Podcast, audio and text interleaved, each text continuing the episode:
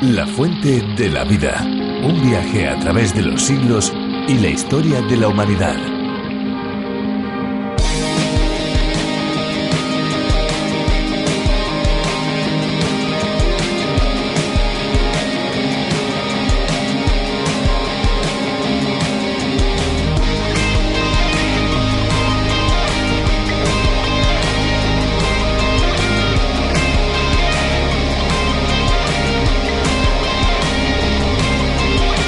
La protección de las reservas acuíferas disponibles en el planeta es una acción que todos los países, gobiernos y comunidades deben procurar a fin de asegurar la subsistencia no solo del ser humano, sino de cualquier forma de vida conocida. Expertos del Departamento de Asuntos Económicos y Sociales de la Organización de Naciones Unidas, la ONU, aseguran que cerca de 1,2 billones de personas no tienen acceso a agua potable y se ven obligados a recorrer largas distancias para encontrarla y cubrir sus necesidades más básicas.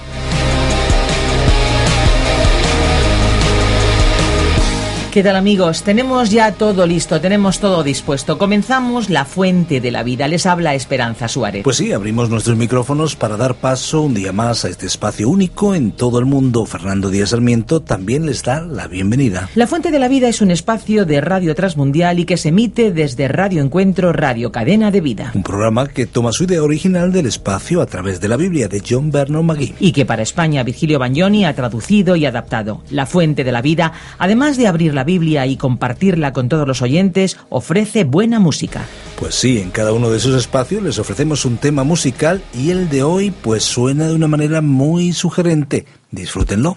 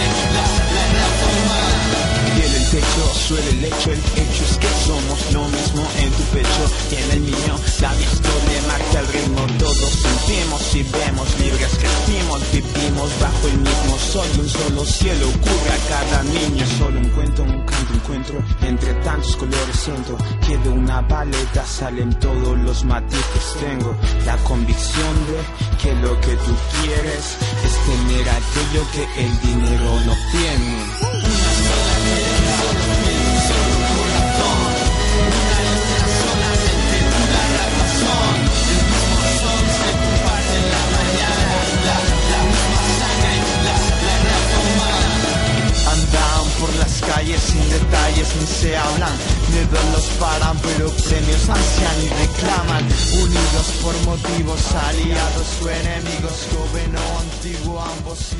Cuando hacemos algo incorrecto y tenemos conciencia de nuestro error, es común que nos invada un sentimiento de remordimiento.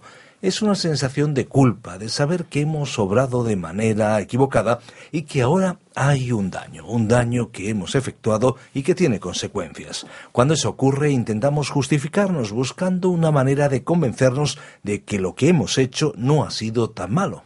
Bueno, pues en lugar del remordimiento es mucho mejor practicar el arrepentimiento, que es no solo reconocer nuestra culpa, sino cambiar nuestra forma de pensar que nos conduce a un cambio de actitud. El rey David cometió un acto vergonzoso y tras ser confrontado sobre su actitud, Él se arrepintió y escribió el salmo que vamos a descubrir hoy, un salmo precioso, el 51. Aprendamos sobre este tema en la Biblia, en un nuevo capítulo de los salmos y, por cierto, aprovechamos la oportunidad para dar las gracias a todos los que nos escriben y nos cuentan cómo están aprovechando estos minutos que compartimos juntos aquí en las ondas o a través de las redes sociales alrededor de la palabra de Dios. Sigan haciéndolo, sigan escuchando y sigan escribiéndonos info arroba la fuente de Ahora ya escuchamos a Virgilio Bagnoni, aunque les damos nuestro WhatsApp, el 601 20 32 65. Repetimos. 601 20 32 65. Escuchamos a Virgilio. La fuente de la vida. Hoy estudiaremos el Salmo 51. La inscripción en el título de muchos de los salmos es en realidad parte de la inspirada palabra de Dios. El título del Salmo 51 se explica por sí mismo y resulta esencial para entender este salmo. Dice así: Al músico principal, Salmo de David, cuando después que se llegó a Betsabé, vino a él Natán el profeta. Por supuesto, esta es una referencia a la gran mancha en la vida de David. No es nuestra intención en el día de hoy entrar en los detalles escabrosos del pecado de David. Es suficiente decir que él quebrantó dos de los diez mandamientos. El séptimo mandamiento, que dice no cometerás adulterio, y lo hizo con Betsabé, la esposa de Urías Eteo. Y luego quebrantó el sexto mandamiento, que dice no matarás. Lo quebrantó indirectamente porque fue él quien hizo poner a Urias, el marido de Betseba, al frente de la batalla para que fuera muerto. Esa fue una acción cobarde y despiadada por parte de David, porque Urias era uno de sus soldados más valientes y fieles, porque de otra manera nunca habría cumplido la orden de David de colocarse en el frente de la batalla. Luego, después de este terrible incidente, David no hizo ni dijo nada. Ambos incidentes eran considerados normales y habituales en Egipto, en Babilonia, en Edom Lo que David había hecho era una práctica común y más o menos aceptada. Por ello, al compararle con los demás, no parece tan malo, pero para Dios fue un pecado grave. A primera vista, pareció como si David se hubiera salido con la suya, pero conviene aclarar algo. David era un siervo de Dios y no podía evitar las consecuencias. La realidad fue que durante el periodo de tiempo en que él permaneció en silencio, fue un hombre atormentado. Más tarde, él mismo nos diría lo que pasó por su corazón. En el Salmo 32, versículo 3, dijo, Mientras callé, se envejecieron mis huesos en mi gemir todo el día. Y creo que si hubiéramos estado en la corte real en aquellos días en que permaneció silencioso, le habríamos visto avejentado. Y en el mismo Salmo 32, versículo 4, continuó diciendo, Porque de día y de noche se agravó sobre mí tu mano, se volvió mi verdor en sequedades de verano. Estas palabras describen sus sentimientos durante ese periodo. Así que Dios le envió a Natán pidiéndole audiencia por un asunto urgente. Y Natán planteó el asunto a David una pequeña parábola relatada en el segundo libro de Samuel capítulo 12 versículos 1 al 6. Había en una ciudad un hombre rico que tenía una gran manada de ovejas. En cambio, había también allí un hombre pobre que tenía solo un pequeño cordero que había comprado y criado, que comía de su plato, bebía de su vaso y dormía en su regazo. Entonces llegó a la casa del rico un visitante, y como el dueño no quiso matar a ninguna de sus ovejas, tomó la única ovejita del hombre pobre y la mató para prepararla como comida a su visitante. Ahora David se enfureció en gran manera y dijo que el que había hecho tal cosa merecía la muerte y tendría que pagar cuatro veces el valor de la oveja. Y entonces llegamos a uno de los momentos más dramáticos de la Biblia que nos revela que Natán tiene que haber sido uno de los hombres más valientes del relato bíblico. Él señaló con su dedo al propio David y le dijo, Tú eres ese hombre. Habiendo dicho esto, había tres opciones que David podía elegir en un caso como este. La primera alternativa era que él podía negar la acusación. O David podía haber hecho otra cosa, señalar a Natán con su cetro sin pronunciar ni una sola palabra, y sus soldados lo habrían sacado de ese lugar y ejecutado sumariamente. No habría necesitado decir nada ni dar explicaciones a nadie. Ahora, la tercera alternativa por la que David podría haber optado era la de admitir la acusación. Y eso fue lo que efectivamente hizo. Él confesó su pecado. Ahora, él no era un hombre cualquiera, era el rey, y el rey no podía cometer ningún error, estaba por encima de todo reproche. Nadie le señalaría con el dedo, pero Natán sí lo hizo, acusándole. Y lo interesante fue que David confesó. Continuando con este encuentro, escuchemos el mensaje que Natán le comunicó de parte de Dios en el segundo libro de Samuel capítulo 12 versículos 10 al 14. por lo cual ahora no se apartará jamás de tu casa la espada, por cuanto me menospreciaste y tomaste la mujer de Urías, el Eteo, para que fuera tu mujer. Así ha dicho el Señor, yo haré que de tu misma casa se alce el mal contra ti. Tomaré a tus mujeres delante de tus ojos y las entregaré a tu prójimo, el cual se acostará con ellas a la luz del sol. Porque tú lo hiciste en secreto, pero yo haré esto delante de todo Israel y a pleno sol. Entonces dijo David a Natán, Pequé contra el Señor. Natán dijo a David, También el Señor ha perdonado tu pecado, no morirás. Pero por cuanto con este asunto hiciste blasfemar a los enemigos del Señor, el hijo que te ha nacido ciertamente morirá. Estos son pues los antecedentes del Salmo 51, porque después de este incidente David se retiró a la privacidad de sus habitaciones e hizo la confesión que este salmo ha registrado. Todos los grandes siervos de Dios han confesado su pecado ante Dios. Este salmo es una de las más importantes confesiones que se han escrito. Este salmo se divide en tres partes. Primera, el clamor de la conciencia y la convicción del pecado, en los versículos 1 al 3. Segunda, el clamor de la confesión del pecado y pedido de clemencia o compasión a Dios, en los versículos 4 al 8. Y tercera y última parte, el clamor por limpieza y comunión, en los versículos 9 al 19. Escuchemos entonces la confesión de David. En primer lugar, leamos los versículos 1 al 3 que nos exponen el clamor de la conciencia y la convicción del pecado. Ten piedad de mí, Dios, conforme a tu misericordia. Conforme a la multitud de tus piedades, borra mis rebeliones.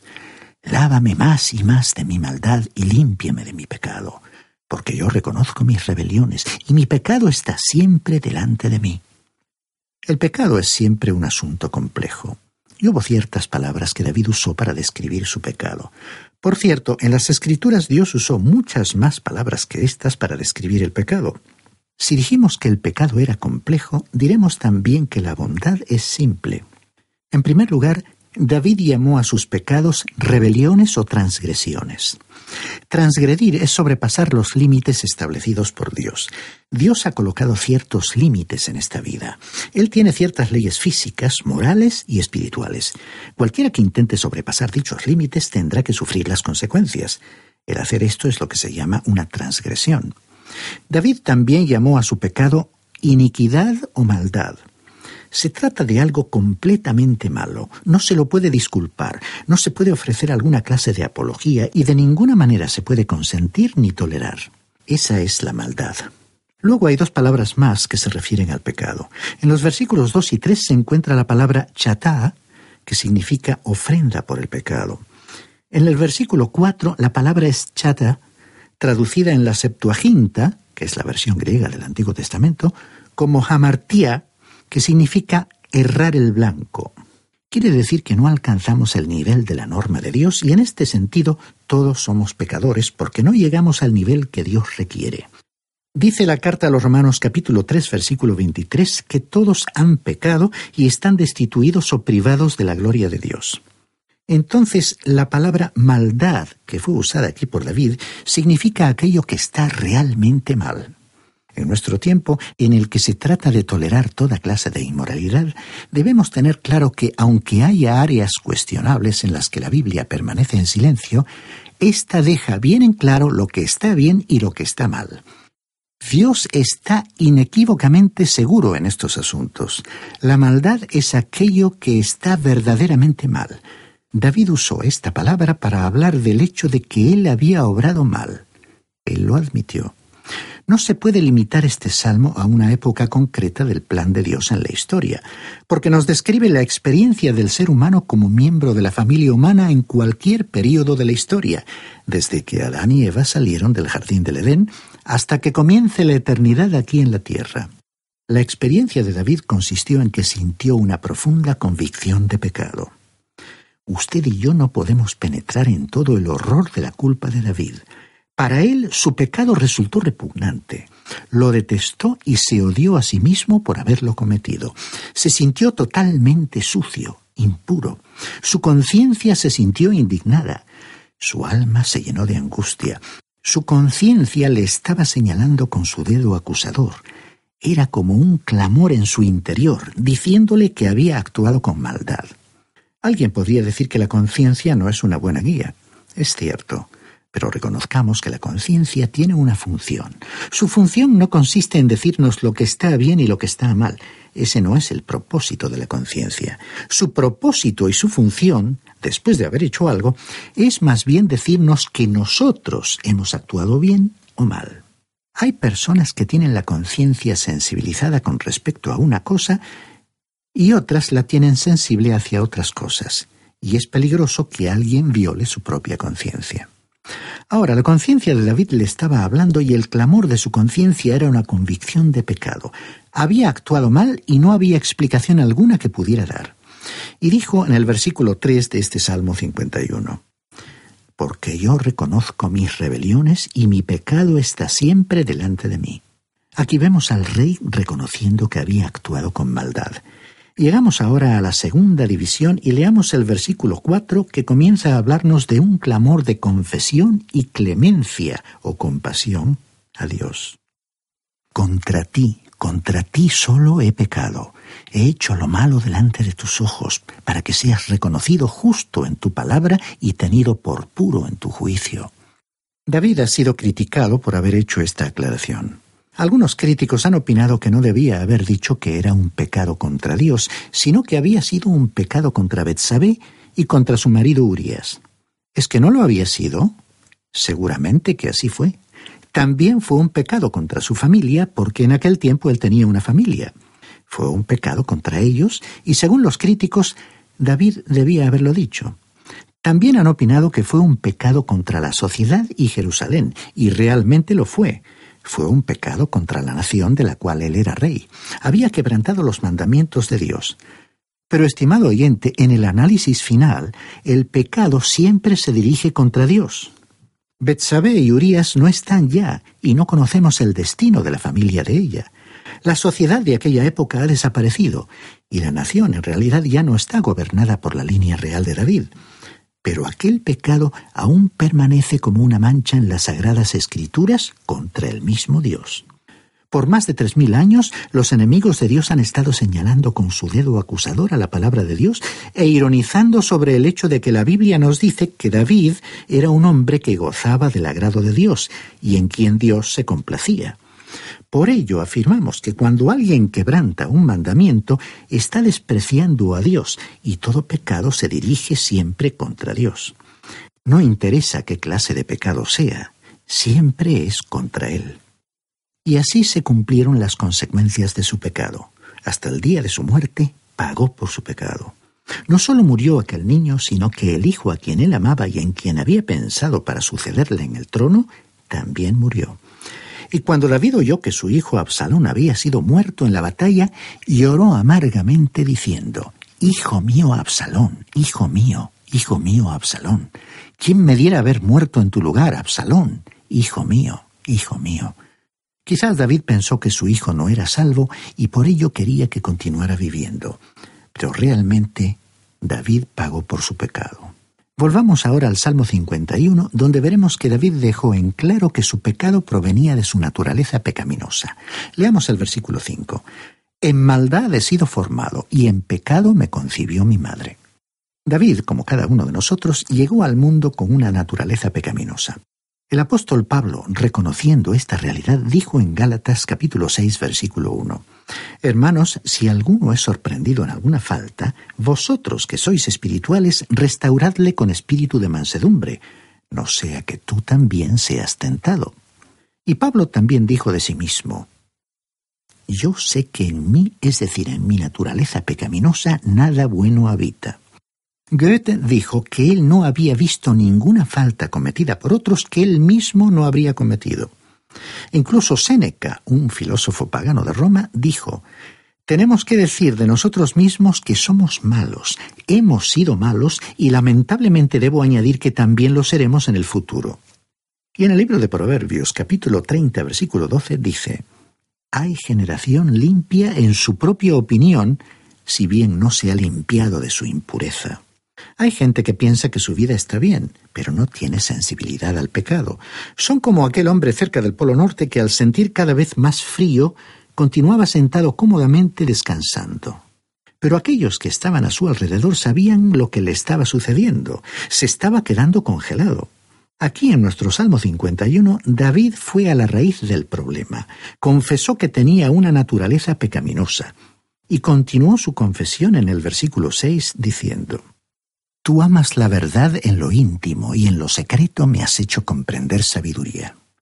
Dios no está interesado en lo que usted ha sido superficialmente. Usted puede haber sido bautizado y no ha pasado de ser un pecador bautizado, que aún no es salvo. Puede incluso ser oficialmente un miembro de alguna iglesia, pero esa podría ser meramente una apariencia exterior. David deseaba la verdad en el interior de su vida, y continuó diciendo en el versículo 7, Purifícame con hisopo y seré limpio, lávame y seré más blanco que la nieve. Este es uno de los grandes pasajes de la Biblia. Hay personas que dicen que David fue perdonado porque confesó su pecado. Bien, eso fue solo parte de la historia. Regresemos al hecho histórico en el segundo libro de Samuel capítulo 12 versículo 13. Entonces dijo David a Natán, pequé contra el Señor. Y Natán dijo a David, también el Señor ha perdonado tu pecado, no morirás. Dios dio el primer paso, envió al profeta Natán. Creemos que David hubiera continuado en su estado si Natán no hubiera ido a verle. Quizás no hubiera resistido mucho tiempo, pero él no dio el primer paso. Dios tomó la iniciativa. ¿Y cómo pudo Dios perdonarlo? Porque Dios se había revelado a sí mismo. Dios se reveló a Israel. Nos preguntamos entonces, ¿cómo quita el pecado Dios? Bien, aquí tenemos que Él perdona la maldad. Eso lo leemos en el libro de Números, capítulo 14, versículo 18. Dijo allí, El Señor es tardo para la ira y grande en misericordia, perdona la iniquidad y la rebelión, aunque de ningún modo tendrá por inocente al culpable. Aquí tenemos dos verdades aparentemente contradictorias. Primero dice que perdona la maldad, muestra misericordia, y luego dice que no tendrá por inocente al culpable. Parece una paradoja. Recordemos que David dijo, Purifícame con hisopo y quedaré limpio, lávame y seré más blanco que la nieve. En el Antiguo Testamento el hisopo se usó para tres propósitos. En el libro de Éxodo capítulo 12 versículo 22, cuando Dios liberó a los israelitas de Egipto, el hisopo se usó para rociar con la sangre el dintel y los dos postes de la puerta durante la Pascua. En segundo lugar, en el libro de Levítico capítulo 14 versículo 6 se utilizó en la purificación de un leproso y en tercer lugar en el libro de Números capítulo 19 versículo 6 se usó durante la travesía del desierto en el sacrificio de una vaca alazana para purificación del pecado. Tenemos que ir a la cruz para encontrar la interpretación. En la cruz el Hijo de Dios dijo, Dios mío, Dios mío, ¿por qué me has desamparado? ¿Por qué dijo esto? Porque Dios no puede bajo ningún concepto considerar inocente al culpable. Y cuando el Señor Jesucristo estaba en la cruz, Dios le trató como pecador para que en él recibiéramos la justicia de Dios. Dios lo trató como tiene que tratar al pecado. Dios perdonó al hijo de Abraham, pero no libró a su propio hijo cuando nuestros pecados estaban sobre él. Y así Cristo murió porque Dios no puede considerar inocente al culpable. Dios odia al pecado y lo castiga. Leamos los versículos 9 y 10 de este Salmo 51, donde se comienza a hablar sobre un clamor por limpieza y comunión. Esconde tu rostro de mis pecados y borra todas mis maldades. Crea en mí, Dios, un corazón limpio y renueva un espíritu recto dentro de mí. Aquí se habla de borrar porque él necesitaba quitar esa mancha de su vida. La palabra para crear es la misma que se usó en la creación en Génesis capítulo 1 para una creación a partir de la nada. En otras palabras, no había nada en el corazón de David que Dios pudiera usar. David no estaba pidiendo una renovación o una reforma, estaba pidiendo algo nuevo. Y esto de crear de la nada quiere decir que no hay nada en nosotros que Dios pueda utilizar. Dios no quiere este corazón impuro porque Él quiere darnos un nuevo corazón. Como dijo San Pablo en su carta a los Efesios capítulo 2 versículo 10, pues somos hechura suya, creados en Cristo Jesús para buenas obras, las cuales Dios preparó de antemano para que anduviéramos en ellas. Pero David tenía otro pedido. Leamos el versículo 11. No me eches de delante de ti y no quites de mí tu Santo Espíritu. El Espíritu había venido sobre David como rey para que pudiera ser un siervo de Dios. Un cristiano hoy no puede hacer esta oración porque es habitado por el Espíritu de Dios que nunca le dejará. Puede contristar al Espíritu Santo o estorbarlo, pero no hacer que se vaya. En la carta a los Efesios capítulo 4 versículo 30 leemos no contristéis al Espíritu Santo de Dios, con el cual fuisteis sellados para el día de la redención. Por lo tanto, un hijo de Dios no puede perder el Espíritu. Sin embargo, el Espíritu puede permanecer inoperante en la vida de un cristiano. Y eso fue lo que le sucedió a David. Él estaba pidiendo que el Espíritu de Dios continuara actuando en su vida. Y luego dijo en el versículo 12 de este Salmo 51, Devuélveme el gozo de tu salvación y espíritu noble me sustente. David no perdió su salvación, sino la alegría de la salvación. Quería restaurar su compañerismo con Dios. Como el hijo pródigo, había descubierto la miseria de la vida al encontrarse lejos y deseaba disfrutar nuevamente de la casa de su padre. Y leemos en los versículos 13, 15 y 19. Entonces enseñaré a los transgresores tus caminos y los pecadores se convertirán a ti. Señor, abre mis labios y publicará mi boca tu alabanza. Entonces te agradarán los sacrificios de justicia, el holocausto u ofrenda del todo quemada. Entonces se ofrecerán becerros sobre tu altar. David no solo quería alabar a Dios, quería agradarle. Recordemos que el Señor Jesús fue a cenar a casa de un fariseo, según el relato del Evangelio de Lucas capítulo 7. Una mujer que había sido salva entró en la casa. Simón la conocía y si se hubieran visto por la calle habría evitado cruzarse con ella. Pero de acuerdo con las costumbres sociales, al tener él invitados en casa, ella tenía derecho a entrar allí e incluso a quedarse observando. Se acercó al lugar en que Jesús estaba reclinado y permaneció allí detrás, llorando sobre sus pies, humedeciéndolos, secándolos con sus cabellos, besándolos y ungiéndolos con perfume. Entonces Simón, el dueño de casa adoptó una actitud crítica hacia ella y el señor entonces le reprendió diciéndole, ¿ves esta mujer? Entré en tu casa y no me diste agua para mis pies, pero ella ha regado mis pies con lágrimas y los ha secado con sus cabellos. ¿No me diste beso? Pero ella desde que entré no ha cesado de besar mis pies. No ungiste mi cabeza con aceite, pero ella ha ungido con perfume mis pies. Por lo cual te digo que sus muchos pecados le son perdonados, porque amó mucho, pero aquel a quien se le perdona poco, poco ama. Estimado oyente, Pensamos que estamos bien como estamos delante de Dios, pero Dios no puede absolver al culpable, y tanto el Antiguo como el Nuevo Testamento nos muestran la culpabilidad de la familia humana, es decir, que usted y yo somos culpables ante Él, y la única manera en que Él podía salvarnos era entregando a su Hijo a la muerte en la cruz. Incluso debemos pensar que aún para los peores pecadores del mundo hay perdón. Aún para ellos es suficiente la obra redentora de Cristo.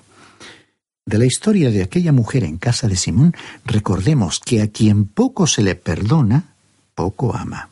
Pero a quien se le ha perdonado mucho, ama mucho. Realmente, Dios nos ama mucho. Estimado oyente, ¿cuál es la medida de su amor? Quizás tenga que ver con la valoración que haga de sus pecados. ¿Ha confesado usted a Dios sus pecados? ¿Cuándo fue la última vez que se lamentó por sus pecados que le llevaron a tomar decisiones equivocadas? A veces es difícil conciliar el sueño y comenzamos a pensar, ¿cuándo fue la última vez que usted se lamentó por sus fracasos? Él espera una confesión de nuestra parte. Y podemos dar gracias a Dios que en su gran amor él está dispuesto a perdonar.